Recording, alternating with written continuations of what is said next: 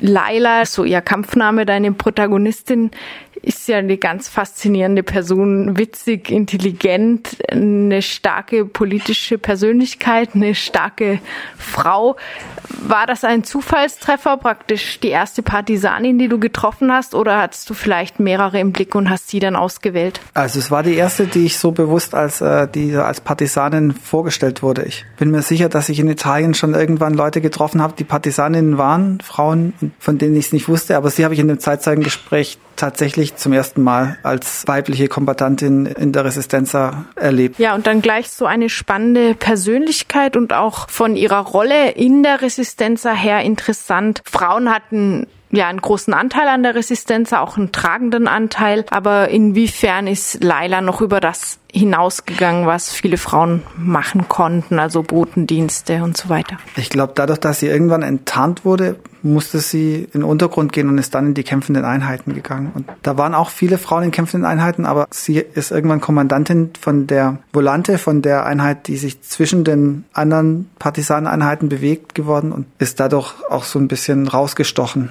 in ihrer Biografie, in dem den Rang, den sie erreicht hat nach dem Krieg zum Beispiel. In deinem Film sprechen nur Frauen, also Laila und auch mehrere andere Frauen, die mit ihr auch gekämpft haben, die sie kannte. War das eine bewusste Wahl, dass kein Mann in diesem Film zu Wort kommt? Nee, ich würde sagen, die bewusste Wahl war, dass es um Frauen in der Resistenz geht oder ja, um Frauen, weil es mich interessiert dieses zwischen den Fronten sein ein bisschen. Es gibt so die große Front gegen die deutschen Besatzer und dann gibt's da drin nochmal so einen zweiten Kampf um Anerkennung und gegen eine Diskriminierung auf Geschlechterebene. Und das fand ich das Spannende. Und ich finde dann, wenn das Konzept von dem Film ist, die Welt durch deren Augen zu sehen, dann muss ich natürlich mit den Frauen mitgehen. Und das hat taucht da kein Mann vor der Kamera auf. Ja, wenn man dem folgt, was Anita Malvasi, was Laila so erzählt, ist das zumindest meinem Eindruck nach vielleicht sogar das wichtigere Thema. Ihre Emanzipation als Frau ist etwas, wozu die Resistenza ihr die Chance gegeben hat. Würdest du das teilen, dass das vielleicht das allerwichtigste Thema in ihrem Leben ist? Also ihre Eigenständigkeit als Frau? Zumindest zu dem Zeitpunkt, wo wir die Dreharbeiten gemacht haben, war das was, was sie stark rausgestellt hat. Ich habe sie so erlebt. Die intensiven Wochen Wochen war natürlich die, wo wir zusammen gedreht haben.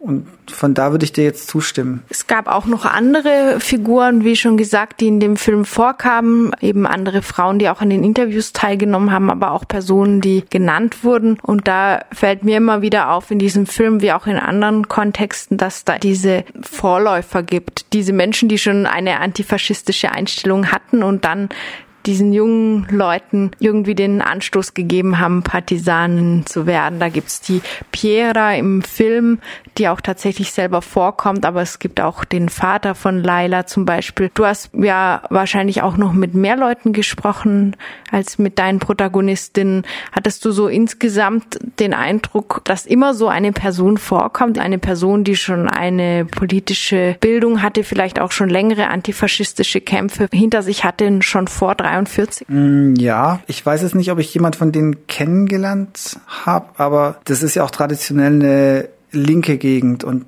da waren ganz viele Sozialistinnen, Kommunistinnen, die sich dann im Faschismus halt bedeckt gehalten haben. Und dann gab es noch eine ziemlich große Anzahl an Spanienkämpfenden, die in Frankreich im Exil waren und wo irgendwie klar war, dass Mussolini gestürzt war. 43 sind die zurück ins Land gesickert, um den Befreiungskampf aufzunehmen. Und das waren erfahrenere Leute, die sich auch mit Strukturen und Organisationen und sowas auskannten. Und ich glaube, das sind viele von denen, die in dem Film auftauchen als ein erfahrener Antifaschist, sind diese Leute, die im Spanischen Bürgerkrieg mitgekämpft haben. Nochmal zu Laila selbst.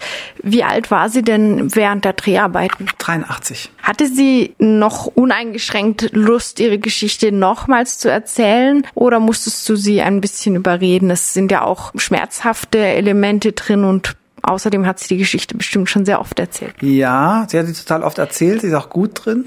Wir haben auch jede Geschichte zwei oder dreimal, aber trotzdem ist sie immer emotional ehrlich. Das ist eine von den Personen, die das schaffen, Sachen nochmal zu erzählen und sie dabei auch so durchzufühlen, dass es echt ist und dass sie nicht was abspult. Und es gibt auch die gleiche Geschichte mal in mehr traurig und mal in mehr unterhaltsam, aber das war immer echt. Und es gab tatsächlich auch Geschichten, die sie uns zum ersten Mal erzählt hat, die sie vorher noch nicht erzählt hatte und die ganz frisch waren. Aber so als Person finde ich, die war einfach immer in echt, die ist uns emotional in echt begegnet. Ja, ich finde, das sieht man auch in ihrer Gestik. Manche Personen, die sie da 70 Jahre früher getroffen hat, der Ärger über die, der ist ja immer noch da, der ist auch immer noch nicht verraucht und der ist auch immer noch total echt. Das merkt man, wenn man den Film guckt, die ist immer noch stinksauer auf diesen Priester. In welcher Form hast du sie ihre Geschichte erzählen lassen? Hast du ihr Fragen gestellt oder hat sie die Episoden erzählt und du hast sie dann zusammengebaut? Also sie hat viel vorgegeben und ich habe lieber nicht so viele Fragen gestellt, weil sich mein Italienisch so schlecht anhört, dass sie dann immer ganz, ganz langsam und so in ganz einfachen Sätzen und so in Infinitivkonstruktionen mit mir geredet hat. Und deswegen habe ich mich so ein bisschen zurückgehalten. Hast du bei ihr auch das gefunden, in letzter Instanz so eine gewisse Selbstverständlichkeit zur Resistenz zu gehen? Also der Moment, wo sie dann wirklich in die Berge gehen, wo sie wirklich von zu Hause weggehen, ist gar nicht so ein großes Thema.